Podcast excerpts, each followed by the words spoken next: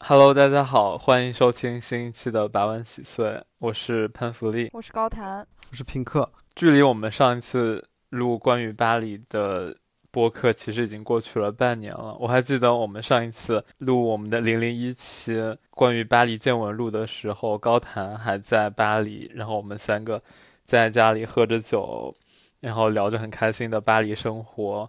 但是没有很开心，就是聊很开心的聊着巴黎生活，应该一些文化苦旅，对，一些文化苦旅。呃，但是大概半年过后，我们三个人的生活都发生了一些变化。现在高谭也已经回到国内，所以我们今天很想再聊一期巴黎，看一下这半年过后我们对巴黎有什么新的想法。上一次在我们零零一期的时候，高谭有提到就是海明威的一句话，这句话我在很多人的呃朋友圈的封面都会看到，我还是读一下：如果你年轻时有幸停留巴黎，那么你的余生无论去哪里，巴黎永远会与你在一起，因为它是一席流动的盛宴。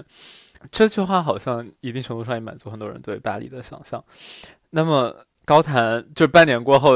你还这样想吗？半年过后我好像更这样想了。我当时真的说过这句话吗？我怎么没有印象啊，天哪那你再听一遍啊！我半年过去以后，我觉得这句话说的呃呃非常非常对。因为当时我说这句话的时候，我人在巴黎，相当于是你在一个世界内，你是没有办法嗯比较全面的认识你身处的这么一个世界。但是现在我离开巴黎了，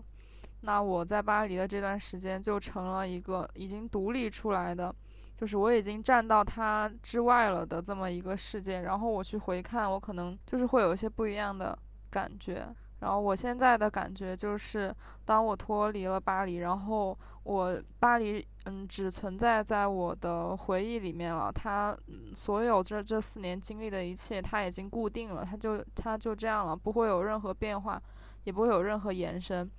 嗯，就是想到这四年，我就会觉得确实是，就是我现在确实有感受到，就是不管我人在哪里，我回到或者是呃遇到怎样的生活，就是这一块像怎么说，像琥珀一样吧，被封起来的这么一段，嗯、呃，巴黎带给我的全部的一切，它确实会永远和我在一起。我可能有过一定程度上类似的体验，但是巴黎还是比较特殊。我的体验是我曾经在北京呃，待过就是大学的四年期间，然后离开北京之后，就是过去生活过的城市就变成了像你说的一样，就像一块记忆中的琥珀，你对一些很多小小的回忆你还是记忆犹新，但是它就是永远的过去了，就你即便回到那个地方，它也不会以怎样的方式延续。对，就是它已经完成了，就是有一种美学意义上的完成的那么个意思，它就完成了，就是完成了，它就永远那个样子，它像一块嗯、呃，已经建成的艺术品一样放在我们脑子里的呃小展馆里吧，然后它会是一件非常重要的这么一件展品。平克怎么想呢？我想说，你们会把自己现在的生活和就就就是高谭会把现在自己现在的生活把跟记忆里的这个宫殿一样美丽的巴黎对比吗？啊、呃，就是这个这个这个这个呃 ，Elsa 的冰雪宫殿一样的巴黎，这个 Frozen 的巴黎，对比偶尔还是会有吧，就是可能会在嗯在这边做一些平常嗯在巴黎有做过或者是常做的事情，会突然一下。就不自觉的也会去对比一下，但是也不会经常这样，就是也不会好像是为了要去对比，然后去对比怎么怎么样的。因为我知道在巴黎的生活跟在这边的生活可能它并没有什么可比性，也没有什么必要去对比。的确是，但是可能巴黎比较独特一点，或者是在法国留学生活比较独特一点是，我们毕竟是在一个异国，我们生活学习也在使用着另一门我们可能呃，不那么熟悉的语言，也就是说我们在巴黎的期间，在法国留学期间都在说法语，但一旦我们离开了巴黎，好像我们就和这个语言隔绝了。就像我人在巴黎，其实我跟这个语言也没多大关系对啊，就是不跟法国人说话，不上课的话其实很少说法语、啊、就是我们不接受法国的很多信息，我们不看法语新闻，就是这其实是很多留学生或者是在这边华人的常态吧，可能很多人几十年都是这么过来的。这是这部分形成他们自己的那个那个自己的认同吧，就是在中国局外的这个认同。但是我也觉得说，就是我可能很多对法国新闻的了解就来自于我去楼下买kebab的时候看他们外面那个他们那个新闻转播，这真的很多。就我昨天晚上还在那边看乌克兰的事情，就完完全全是通过他们那个电视来看，因为我根本就是不知道这边的，不就是没有说用法国人的视角去看待那样的新闻，我就没有一个那样的视角的来源的，有这样的渠道吧，就是我不习惯去这样获取获取信息，然后。也是是法语真的是需要用力学习的东西，就会让人觉得有点疲惫了。所以经常说话就是去楼下买 kebab 的时候问你要不要 salad tomate onion， 就是要不要那个生菜番茄和洋葱的时候，还有点那个酱汁点那个 sauce 的时候能说出几个生僻词语。我我只会点阿拉加黑燕的阿尔及利亚辣酱，完了，我经常点的那个酱叫什么我都忘了，完了啊，就是那个白色的萨姆萨姆黑萨姆黑啊，对萨姆黑，哎，谢谢。就是这种极其日常的词汇，当你不使用它的时候，它就会以光速，我就是从你的大脑中抹消。我印象中很深的是，我就是可能有一年暑假吧，应该是疫情之前，呃，暑假回国待了。两三个月，当我再回到法国的时候，我跟一个法国人吃饭，然后我就提到说这个是豆芽，然后突然想不起来法语的豆芽怎么说了。就是 Soya 和英语的那个 Soy 其实这个词极其相似，但是我当时就卡住，我就说 Soy， 然后他就就看着我，他说你有多久没说法语了？当时那种感觉还是很奇怪。我其实一个月，我觉得一个星期不讲法语，我就是这这个状态了。对，因为法语其实是对我们来说都是第二外语吧，而且是我们呃大多数人来说都是成年之后才开始接触的一门全新的外语。其实对我们来说，学习还是有相当的难度的。我觉得其实另外一个问题是我们不接触任何跟流行，我们很少接触流行文化相关的用法语来来表达的流行文化相关的东西，就是我们也不会看。法国剧，但是可能我可能会看法国电影吧，但是法国电影就是挺难懂的。嗯、然后，一般我们看的时候也是有字幕的。对，然后社交媒体来讲的话，其实真的很难理解法国人在说什么。就是他们的社交媒体有非常深层次的法国的文化和政治相关一样。对，就是其实这需要很多的很多年的积累，你需要非常主动去融入，然后才能理解这一系列的内容。所以其实。我们可以用英文冲浪，我们可以懂很多 memes， 但是其实用法语的话是很难的。高谭回国之后还在使用法语吗？没有，没有任何机会让我使用法语了。你们说的时候，我就在想，好像我以前那四年跟 P K 也差不多。本来我也不喜欢社交，然后一旦，嗯、呃，法语这个语言，我觉得我使用不好它，然后我对自己的社交没有自信，我就会更回避这个东西。我就想起来以前跟法国一些同学或者是算是朋友吧，嗯的交流好像就是有一点用力过猛了，所以导致了我的失败。就是那个法语它确实很难说，你就算学了，你就算学会，啊、呃，你能看懂，你也很难，嗯，去跟那些你的同龄人、你的同学、你的朋友们，嗯，真的去进行一些很日常的对话。然后我就以前我就老想要让自己说。让想要就是我脑子里想要去呈现我这句话说出来那么一个效果，但是呢就是拧着来，嗯，就是拧着来，然后用力过猛，然后越说越乱，就是导致嗯、呃、交流一片混乱，后来就交流不下去了。我我我有一个日本同学，他的法语已经到就是最高程度啊 C 二 的程度，然后他还是在跟大家一起吃饭的时候会把我偷偷拉在一边说。法国人在说什么我听不懂，就是他们法国人聚在一起的聊天的节奏频次，然后讲话的内容语调和方式其实都跟跟我们说话的时候有一些，其实是一些非常细微的，是是一些比较小的区别了已经，但你实际上进入这个环境的时候，你还是无法完全无法理解他们在说什么，就不是说你不理解里面字句的内容，而是真的没有办法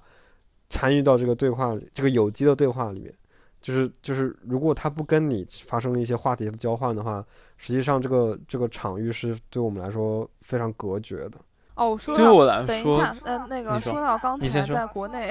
你说你说，国内用法语就是就是大家也都知道语言这个东西，你一旦长时间不用它，你肯定会忘的，嗯，怎么都没有用，就是抓也抓不住，像手里的沙子，呃，抓也抓不住，一会儿就流走了。我就我就记得有一次，我想到一个呃词语，是一个以前学某一门学科经常用到的，每贯穿每个学期都会用到的那么一个呃术语。然后我那天突然想到了这个词语的中文，然后我就想不起来它的法语，而就是很倔强的不想查，就想让自己去想起来。可能就是跟潘福利想豆芽那个词一样，就怎么都想不起来，怎么都想不起来，努力的想了半个多小时想不出来，然后就哭了。就是当时真的非常沮丧，就沮丧的原因不仅仅是我怎么呃忘了一个单词，就不是为什么我以前习得的或者是我记得的知识嗯被忘了，就是感觉好像巴黎这个城市在我身上留下的印记，它在慢慢消失，它嗯可以你就是是可以被忘记语言的这么一个速度去衡量的，就是可能我忘记这门语言，就像巴黎的痕迹在我身上消失，他们两个是保持一样的速度啊、呃，我就就会有一种很舍不得的感觉。但我但我其实觉得，所谓巴黎在我们身上的印记，其实它本身的，它本身就是非常脆弱的一个东西。我我们人在巴黎，我一个月不出门，我不跟我不去上课的话，我其实跟一个在在国内的人没有任何的区别，我跟大家一样看中文字幕的电视剧，有的时候每天也是刷刷微博，看看豆瓣，中文看中文书，然后也不会也不会跟法国人说呃疯狂的打打打字交流。就其实我我自己的生活也没有那么剧烈的跟巴黎产生什么交互。所以就是就是我们可能感觉更像是我们属于比较中间态的状态，就是又不是说我完全的拥抱那样的一种法式生活，但我也不是说我就决定跟他说再见了，就是我们可能就是藕断丝连，骨肉相连。是不是可以说是一种很边缘的生活？反正我回想我在巴黎的生活就觉得很边缘，可能就是这样的吧。可能我们就很连续的处在一个夹在两者之间，既不在这边也不在那边的一个生活状态。不过说回法语，我想到就是我有一个朋友，他是法国人，他是呃学习语言学的，他对就是语言要求很高。经常我跟他说话的时候，他就会说你的法语太大学了，就是我会用的一些词语或者是一些表达，他觉得是太有学生气了。但我我就会跟他说，其实我就是从大学来的，我在那之前从来没和法语产生过任何的接触，我的法语就是在大学里学的，我能说的东西其实很多都是嗯、呃，一个相对比较标准化的，并不那么生活化的一个语言。他对你要求好高哦。对啊。没必要吧。我心里想说我我现在想说，我想用什么词我就用什么词，我想用什么表达我就用什么表达，你管我。但是就的确可能，如果呃可以想象一个学中文的外国人，如果他说话用了很多一些嗯可能过于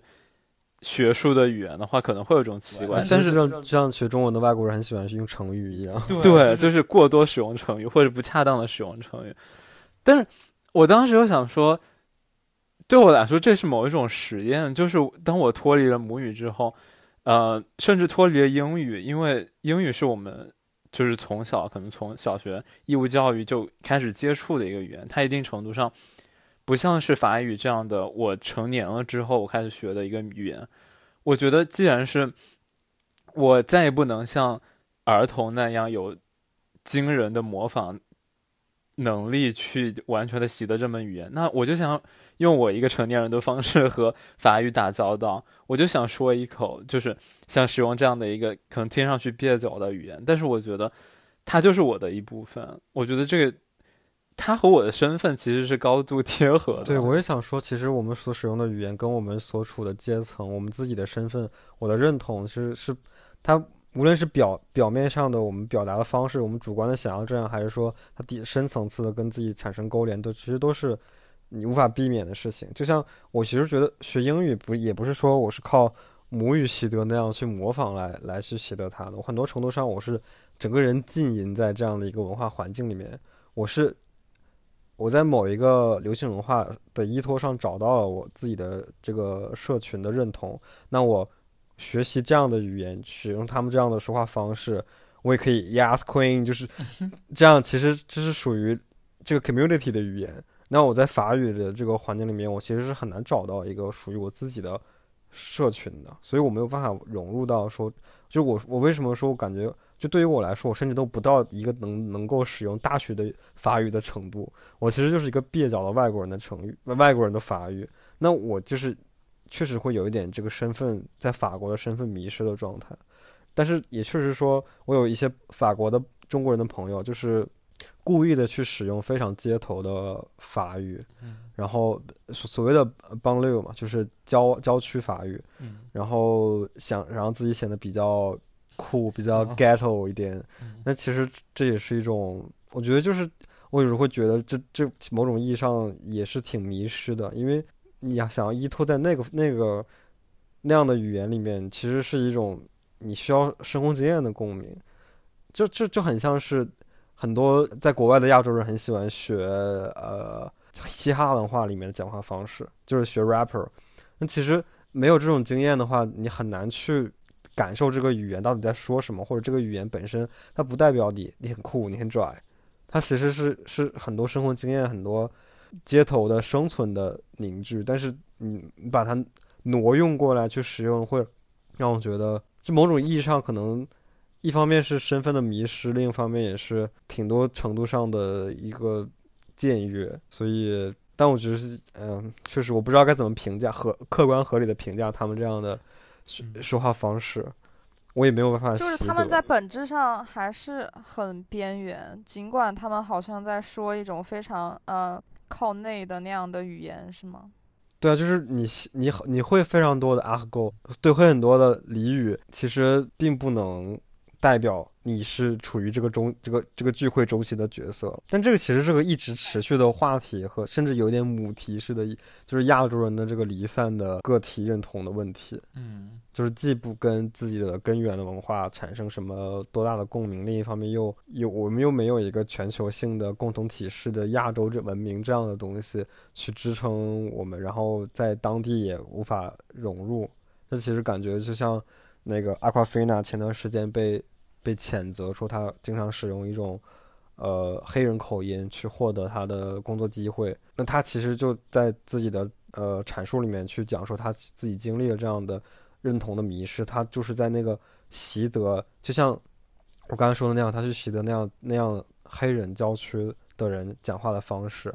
用一些词汇非常的带有种族身份的的意涵，然后在这样的情况下他其实是不知道自己的身份是处于哪个位置的。当然就这个情况下可能会让一些以白人为中心的制片人去选择这样一个交织着白呃亚洲人身份和黑人身份的人去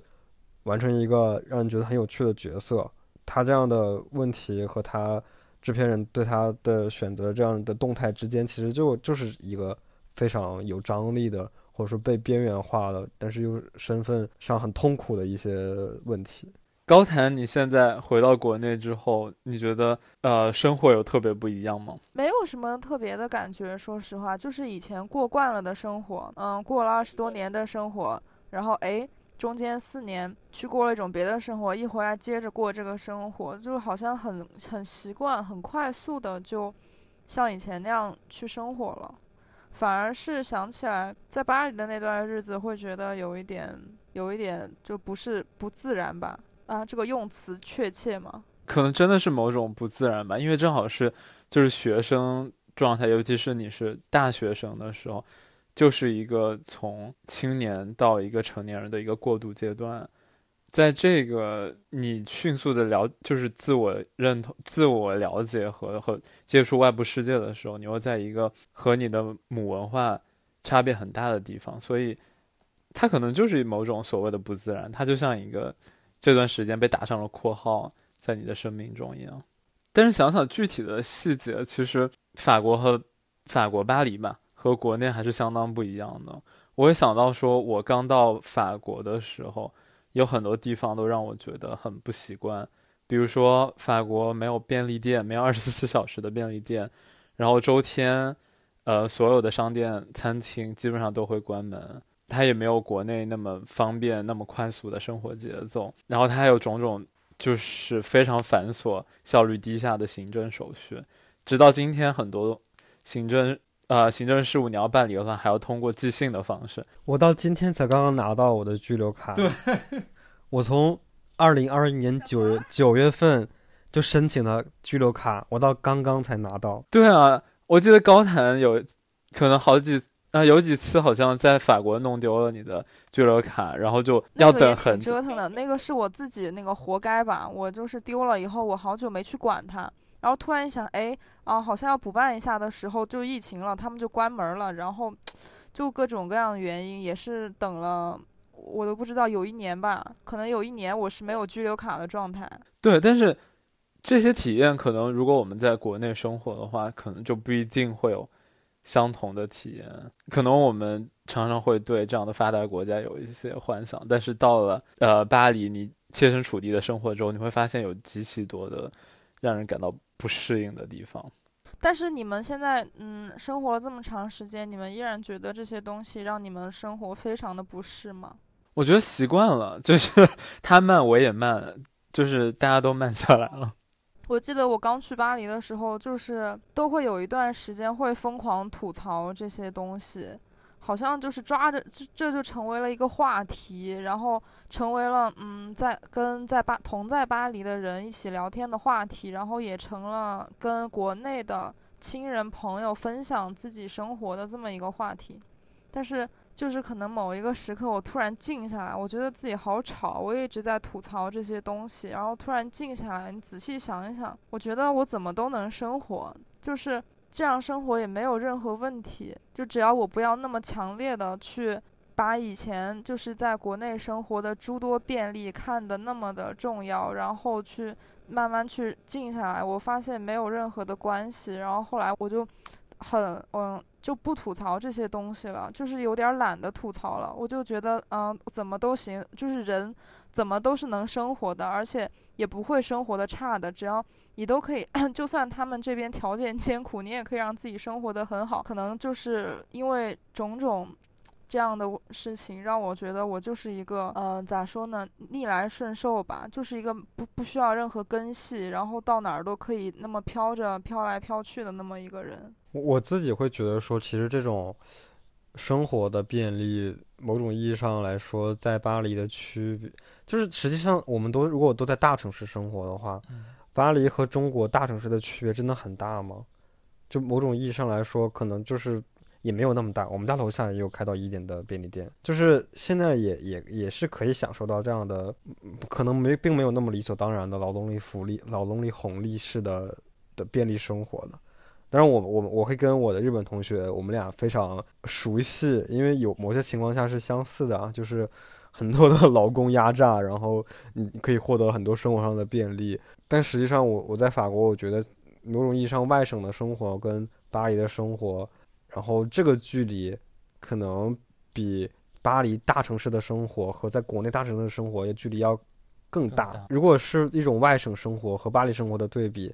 可能显得更凸显出这个问题在哪，这整这一整件事情的就核心是什么，为什么会有这样的便利和不便利的事情。我们如果只是对比我们在法国巴黎的生活和中国大城市的生活，只会觉得我们的祖国好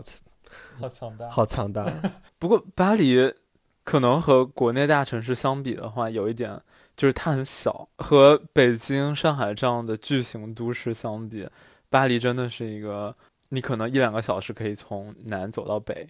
的这样的一个城市。但是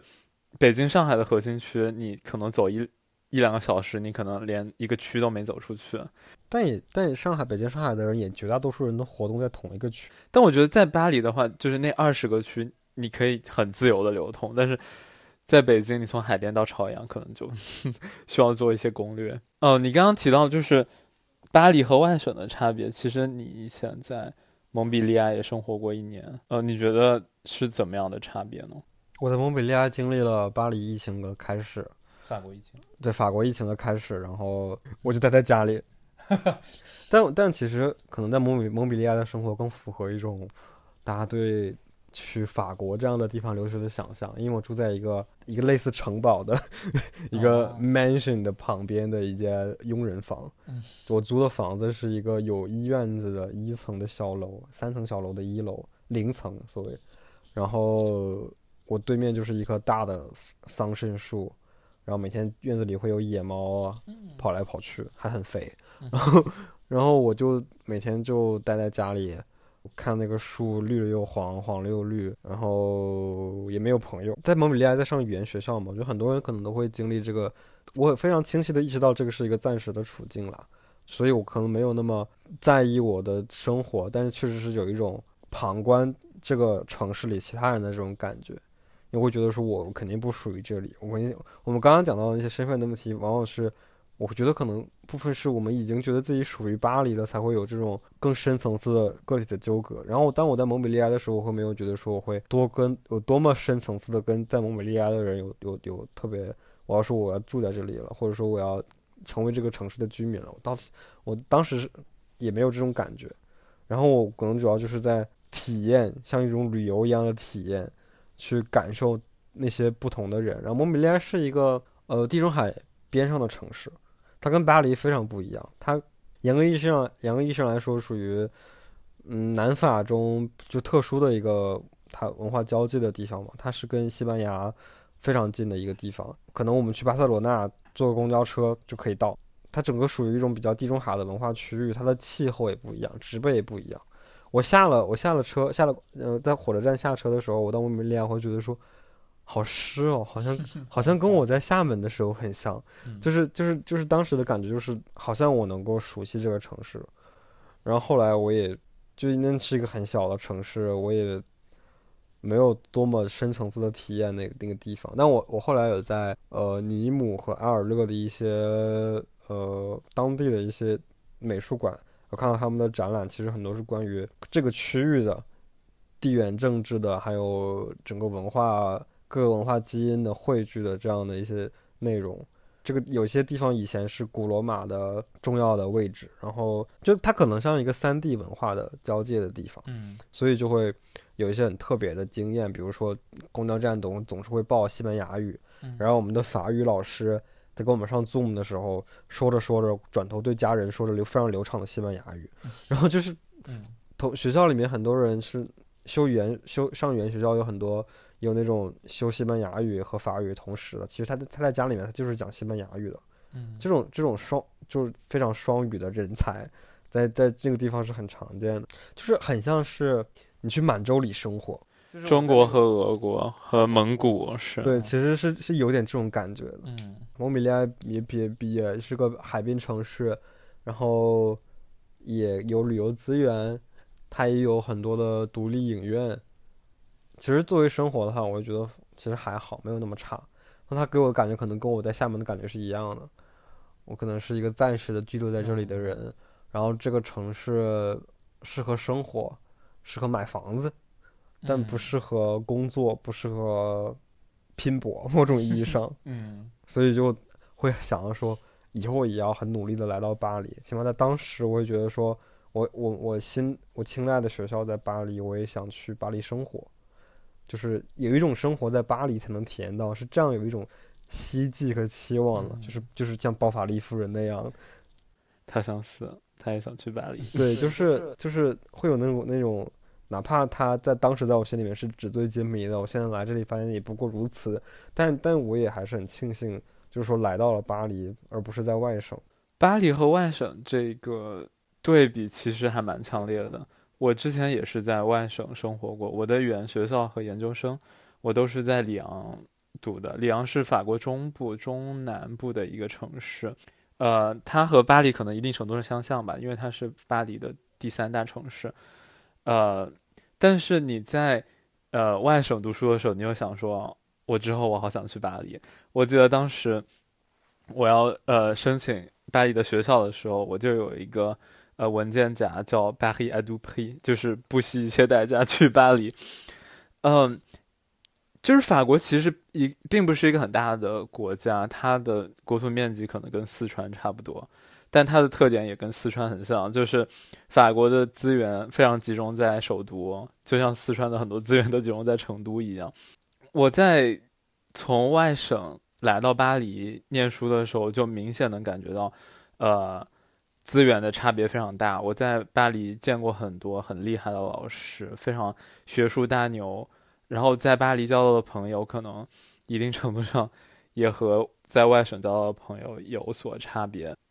所以就会感到这种资源的分配还是很不一样的。我之前就跟一个老师说，就是我可能之后想要继续留在学术界工作，想要继续做研究，老师就说你想要留在大学的话，你就要做好可能要离开巴黎的准备，就是很少极少数人就是进入研究的时候是从巴黎开始的。我这种这个路径就是你从外省到巴黎之后，你要从巴黎回到外省，这样的体验是嗯非常特殊的，感觉有点像流放到外省，然后锻炼个几年再回来、啊、是的，像是一种官场升职记它就是非常集中在这里的，所以就是感觉一切都是为了这里，为了这个中心服务的，围围绕着这个中心旋转的。我哎、呃，我们这一期想聊再一次聊巴黎，其实还有另一个原因，就是国内前段时间在召开冬奥会，可能国内的媒体大家关注的很多点都是在冬奥会上，但是我们发现我们在这边虽然我们也关注着中文媒体，但是实际上的生活好像和它并没有太大的关系，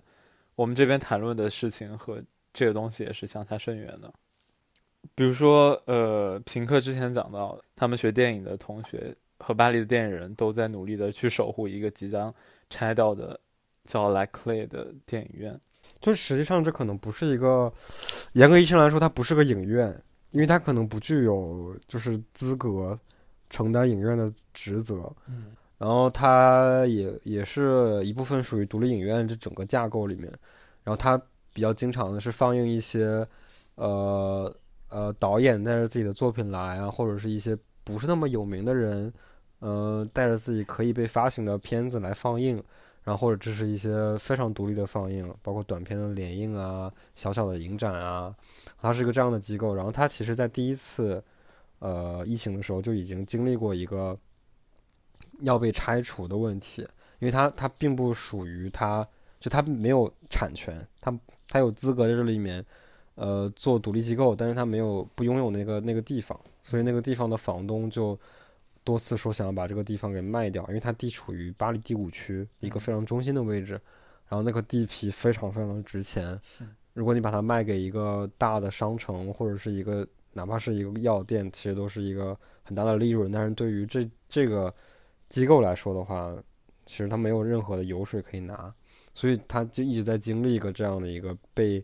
反复的要被驱逐，然后要被被迫离开的这样一个处境。所以在这一次又被房东下驱逐令的时候，呃，巴黎很多的电影人在呃抗议，某种意义上来说就是集体的发出声音去支援这个独立的放映机构，包括呃雷欧克拉克斯，然后佐杜洛夫斯基，还有嗯呃西安玛，就是 Céline 的西安玛，就是还有还有那个。还有王冰，王冰也去了，嗯，就是基本上其实能在巴黎的电影人和导演都带着自己的作品去支援这个影院去放映了，然后他们也会有那种很长很久的论坛，然后不停的去呃讲他们关于这个影院的历史，包括其他的独立放映机构要怎么保存和保护，就是其实这是一个挺巴黎的事情吧，就就是整个巴黎文化界就是一个这样的事情，因为他们其实很抗争，很迷离荡吧、嗯、就是很非常善于去使用各种各样的方式去占领啊，去呃 blockage 用中文要怎么说，就是占领吧。嗯，对，就是去占领一个地方，然后去去去发声，去讨论。主要其实主要就像圆桌一样，就是一群人站在一起，拿个那个大的喇叭喇叭去讲话。嗯，我我有去参与他们围观了一次他们的现场，我觉其实其实这样的收获，我我不知道这个这是有多大的成果，因为大家确实有一点太过于习以为常。嗯，官方和其他的机构应该也早就有这样的应对这样的事情，然后很多时候其实是无疾而终的，就是这些事情它并没有解决，但它就这样结束，就像很多的罢工和罢校罢学一样，就是就是我们从最早很大很大很很大很大的罢工和罢学之后，已经到了一个法国已经对罢工和罢学太过于习以为常，以至于每年都要来一次，而且没有那么没有那么多人在意了、嗯、就是La Clef可能我觉得也面临有一点点这样的情况，就虽然我们看到很多很多名字非常厉害的人来支援你，来来，但是他的某种意义上来说，他还是处于一个非常岌岌可危的状态下的。嗯、但但这无论如何，这是一个非常值得被赞叹的事情，就是所有的那些人无偿的去支援这个影院，这件事情可能不太会在中国发生，但是在在在在这个地方却确实是非常的。甚至可能说大家有有所预见的一件事情，但我也确实觉得我有的时候会不知道这样的占领本身的作用，就它的作用会让我存疑，但是占领的意义我是知道的、嗯、很多就是是一种也可能是一种偏英雄主义的的意识，就是你需要你要去对抗一个大的机构，要去对抗一种消费一个系统，然后哦，因为那个影院要拆了，要建一个商商场是吗？类似的商业机构吧，嗯、反正就是就是就是大家都会觉得这样太可惜了。嗯，这个地方以前有那么多的文化属性，那么多的重要的事情，这可以，而且它是一个可以给很多其他的独立电影人很多机会的地方，所以大家也会很可惜。嗯，但其实他现在还在还在了，就是他是他并并没有对、嗯、就是就是就是可能行政行政处理缓慢也有这样的一个给很多呃占领很多这样的机会。那我要讲一个轶事吧，就是我我被一个法国的朋友邀请去参加，大概一月底的时候去参加当时那个La Clef的一个放映，然后去的时候就是爆满，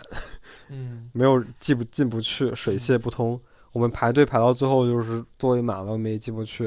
然后就在外面跟这个法国朋友的另外一个朋友，第一次见面的朋友聊天，然后然后这个朋友反正又回到了那个法语的问题。我在遇到一个陌生人的时候，肯定不可能快速的进入到一个说法语的状态里面，然后就是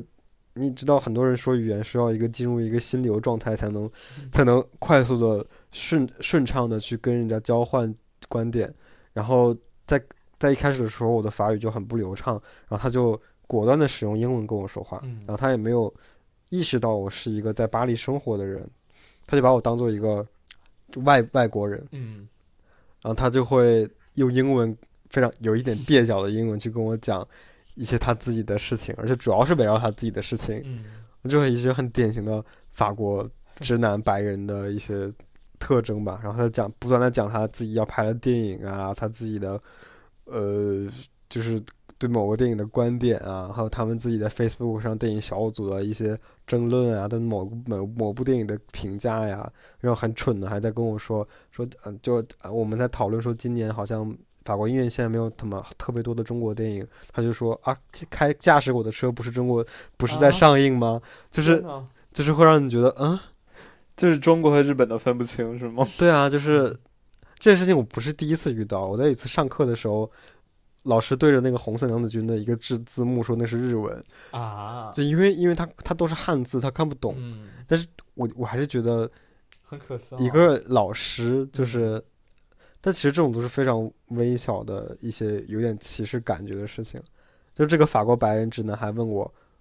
where you come came from， 啊，就是就是你从哪里来。嗯，其实这个问题，嗯，我们会持续的被问到。对啊。然后我不知道该怎么说。嗯，我在巴黎住了快一年半吧，然后我就人在巴黎，你问我从哪里来，好像说我刚刚下了飞机从中国赶来一样，就是我不知道要怎么回答这个问题，我也会觉得有一丢丢冒犯在。嗯，那后面的问题后面也证明了他确实是是一个有点，反正这个这个经验会让我觉得，我可能觉得在拉克雷门口抗议和占领的那些人，他们也就跟我遇到的这个法国人是一样的，他们很多人。他亲口的跟我说他他是前几天才第一次知道了这个地方，嗯，然后知道这个地方才发现他原来要结束了，然后所以才赶来看一下，嗯，赶来支援一下。嗯，那其实我觉得在门口很多人排队的，大家都是这个心态，就抱着一个猎奇，一种共襄盛举的一个，对，然后大家都是有点 snob 这种感觉的，嗯，去去参与这整件事情。然后我会觉得说某种文化意义上的占领，它确实已经达到了这样多、这样这样的频次，这个程度上，让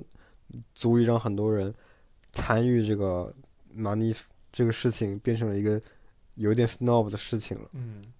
甚至我有第有一次看到，就是在一个 Instagram 的 post 上看到，大家说我们出去 date 吧，然后我们在一个 manif 上 date， 就是这变成那种生活方式。两个人手拉手说我们一起去抗议的过程中我们约会，会让我觉得这个这个事情太错乱了。嗯，就这个跟我想象的那种有点个人英雄主义的无私的奉献的呐喊的这种抗议，已经完完全全的 blend in 到这些人的日常生活里面，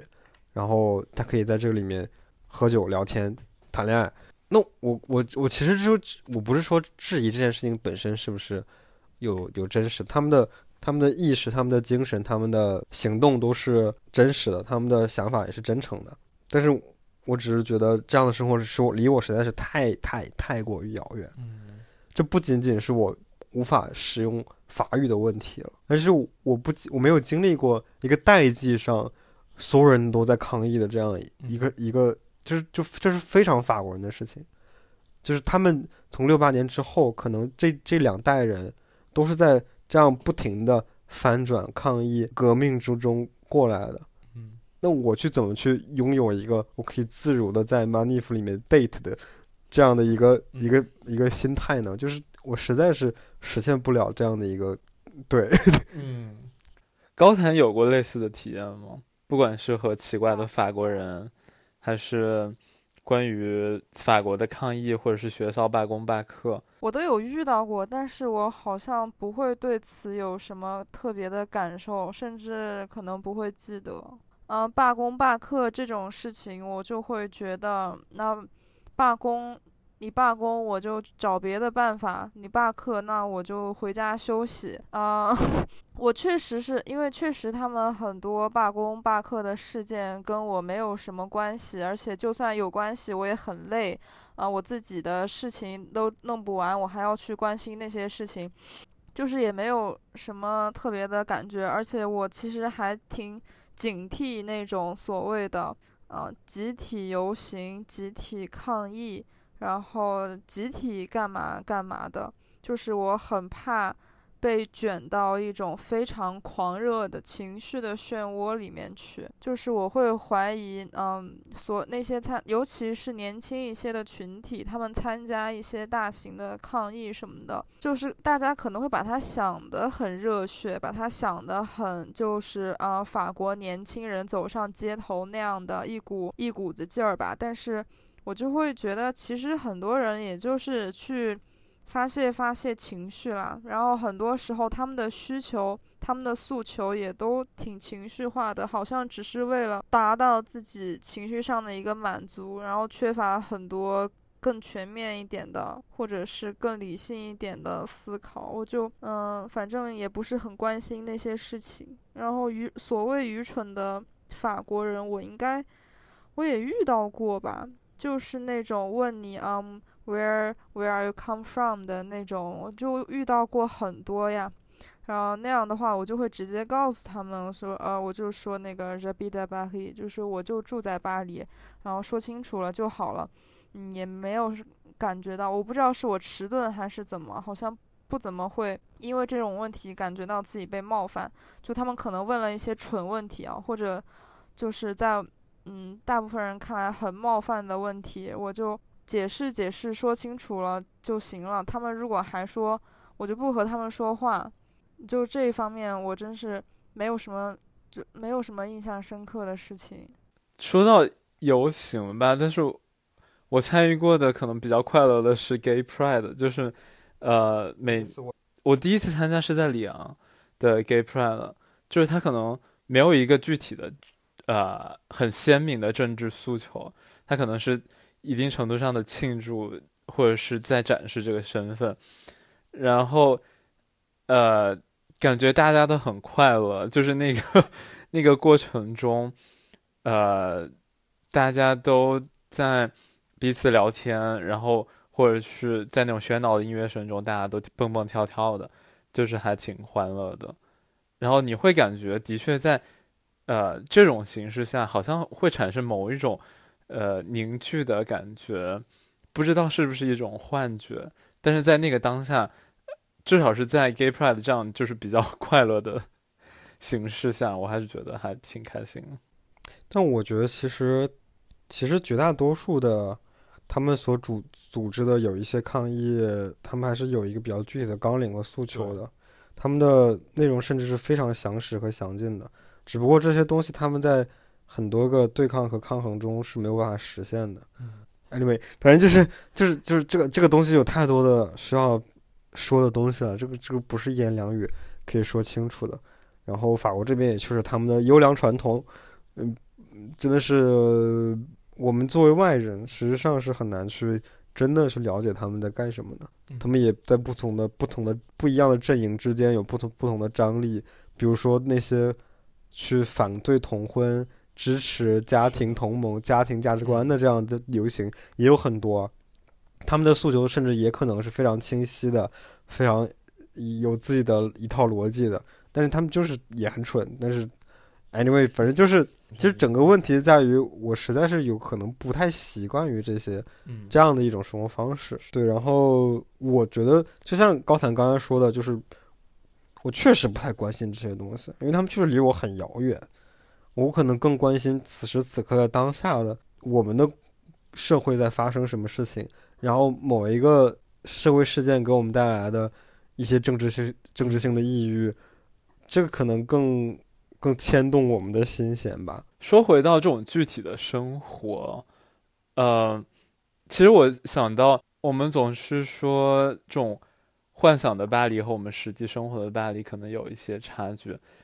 呃，的确我们的生活体验也是这样。但是我就想到我有一个朋友还挺神奇的，呃，一个朋友不是我，一个女生，她在巴黎就有种种奇遇。她经常会走在路上，或者在呃饭店里一个人吃饭的时候，就会有各种各样的人来跟她搭讪，或者是她也会主动的在比如说在艺术桥上看到有人很好看，她会去主动和人搭讪，然后他们从此成为了很好的朋友，至今还是呃很亲密的朋友。我就会发现这种想象中的巴黎好像在别人的生活中，并不是巴黎的问题，是我们的问题，是我们的问题，就是还是我就觉得很神奇。这个朋友经常会跟我讲他的体验，但我想到你上周你跟我讲说你碰到了那个呃Lucie Zhang那个女演员这件事情，但这个这个问题就是甚至我们可能要再回到一开始再说我们说说法语的事情嘛，嗯、就是关于一些亚洲人身份认同的事情。嗯，就是 Lucie Zhang 是一个今年在法国上映的呃一部电影的女演员，她是应该是呃可能是第一个非常不刻板印象，也不是配角，她是一个中国的主角，她在片子里面也讲中文，然后这个电影也讲法语也讲中文，然后这个电影是关于我们我和呃潘努利在生活的这个街区，巴黎的第十三区。对，这个电影叫奥林匹亚街区。然后巴黎的第十三区也是一个呃广泛意义上东南亚和中国人聚集的一个地方，然后呃比较标志性的中国城也在这里，中国超市集聚的地方也在这里，嗯、所以这个地方呃奥林匹亚街区就整个十三区呃另外一部分也是由很多、呃、黑人劳工和或者是地中海劳工呃汇聚的一个地方，所以这个地方它既是巴黎小巴黎城白人的地方，也是黑人的地方，也是亚洲人的地方。但是这个电影其实就是展展现了一部分啊，这样三方的，它不是个帮帮派电影啊，但是就是也不是说片面吧，有些蜻蜓点水似的，嗯，展示了一些小故事，嗯，它有点小品，对。然后这个片子的女主角是一个呃年轻的中国呃法国女演员，她是会说会讲中文的华裔。然后我在她的 Instagram 上看到她经常。他过年的时候发了他们家餐馆的定位，然后我就觉得说一家好像还不错的云南菜，我就去尝试一下、嗯、结果我就去了他们家吃饭，他们家就是一个小小的店，然后还挺温馨的，然后就夫妻两个人在在在在干活，嗯，就结账的时候我们就去问那个结账的那个老板，就说他是不是呃这家店的拥有者，然后我们看了你女儿的片子，我们觉得她演得很不错，也挺好的，所以我们就来试一试吃吃饭。然后结果就露西张整个就人就就直接就从后面的一个一个那个屏风出来，就坐在那旁边吃饭，就像就是这个场景不像是我碰到了一个女演员，而就像是我去任何一家中国餐馆，他们就是从后厨跑来家人在在吃饭的时候大家一起吃个饭。然后陆西章还，我不知道可不可以讲这些，就是他他他当时就拿着一个 iPad 一边看动漫一边在吃饭，嗯、就是那、嗯、是一个很普通、很普通、很可以被接近的一个法国年轻人的一个状态。嗯、对，这个这是一个有点奇怪的体验、嗯、啊，更更可能不是奇怪吧，其实还蛮奇妙的。就是我在听他爸讲述整个他关于。这个演员怎么去试镜到这个角色，呃，他两次试镜才拿到这个角色，一开始觉得他年纪太小了，后来就是又再找他，然后又换了另外一个新的男演员跟他一起搭戏，然后又觉得他跟其他人一起演戏，觉得他演戏有些稚嫩啊啊，这个前提是这个这这两个父母并没有看这个片子，然后他们就是不停的在谦逊的回应说。就是这个孩子没有演得那么好、嗯、然后但同时又非常骄傲、嗯、非常说啊以后有更大的机会我们再再考虑，但是我们两个不支持他参加这个参与这个事业之类之类种种种。然后我们就在旁边听他父父亲就是既谦虚又骄傲就讲这一整件事情，然后他的他们的女儿就是年轻的陆西章就坐在那里面一边吃火锅一边看鬼灭之刃我觉得就这是这是这件事情真的是法国就是因为有太多的电影，太多的小演员，哪怕是这部电影，他他这个演员提名了今年凯撒奖最佳新人女最佳新人演员，这部电影也去了戛纳的红毯，甚至说我们有的时候在课上也会讨论说这个这个，因为这个导演是一个很厉害的导演，然后他之前的《流浪的迪潘》拿了金棕榈，然后那其实这是一个很大的事情发生在这个演员身上，他甚至说。对我来说可能已经算是一个明星了，但我就在这个餐馆的中间这个昏暗的灯光下面看他在那边和他妹妹一起吃饭，然后我在听他爸讲整件事情，就像就像是我们以前拍短片的时候找了一个学生家长然后跟我们在交互的这个过程，然后我觉得就真的是他又小又大，是这是很法国，可能又是另外一件让我觉得很法国的很巴黎的事情，嗯，就是你可以离得很很多事情很多人很近，但他又其实又那么可能借了一点巴黎的光辉吧，嗯，某种意义上，然后我会觉得可能我也离那个光辉还挺近的，那是一个有一点点触手可及的状态。潘福利刚刚说他有一个朋友在巴黎的体验就是很符合，嗯，反正也挺符合我对于一个人他在巴黎应该有的生活，就是每天就是人和人之间每天充满了各种各样的可能性，然后很精彩很丰富，但是嗯，还是语言的原因占了很大一部分。我始终觉得我在巴黎就是没有施展开我的拳脚，好像最后我想要达到的我想要过上的那样的一种比较随机一些，没有那么像一潭死水一样的生活始终也没有发生，然后我就走了。想了一下，就咋说呢，人各有命吧，啊，也不是那个意思，就是说一个人他的气质跟一个城市的气质想要很好的进行一些嗯连接或者是交互，也是一件蛮玄妙的事情呢。有的时候你硬想要去达到那样的那么一个效果，它其实你越努力它反而越达不到。有些人的气质天生就是可以做到那样，有些人就不行。然后现在我回来以后，我就老是想，如果我当时怎么怎么怎么样，如果我嗯、呃、再怎么怎么样一点，是不是我可以不要像我这四年过的可以不要这么的，我要用一个烂俗的词啊，过得这么孤独。呃但是呢后来就想通了，可能不管我这样这样那样那样都没有办法，因为一个这就是可能这就是我的啊，当然首先是我没有付出过什么，就是我没有为此付出过什么，我只是想要让让那些事情全部降临到我头上，像礼物一样砸到我头上来。嗯，我不知道我是不是要为此付付出一些什么。然后再来就是可能真的是个人的气质跟这个城市它没有办法交交合出来那样的一种画面吧，那样的一种结果，就还蛮奇妙。就是对一个人的气质跟城市的气质，就是你一个人和你所处的这个地方，嗯，两个这两者之间的交互有了一种比较不一样的认识。的确是在这个生活环境，可能它也一定程度上在帮助你去认识你自己。我觉得我以前可能，我觉得我可能以前也会抱有各种各样的幻想，但是我觉得我现在更加成熟的一个表现就是我不会再去幻想这些，或者是，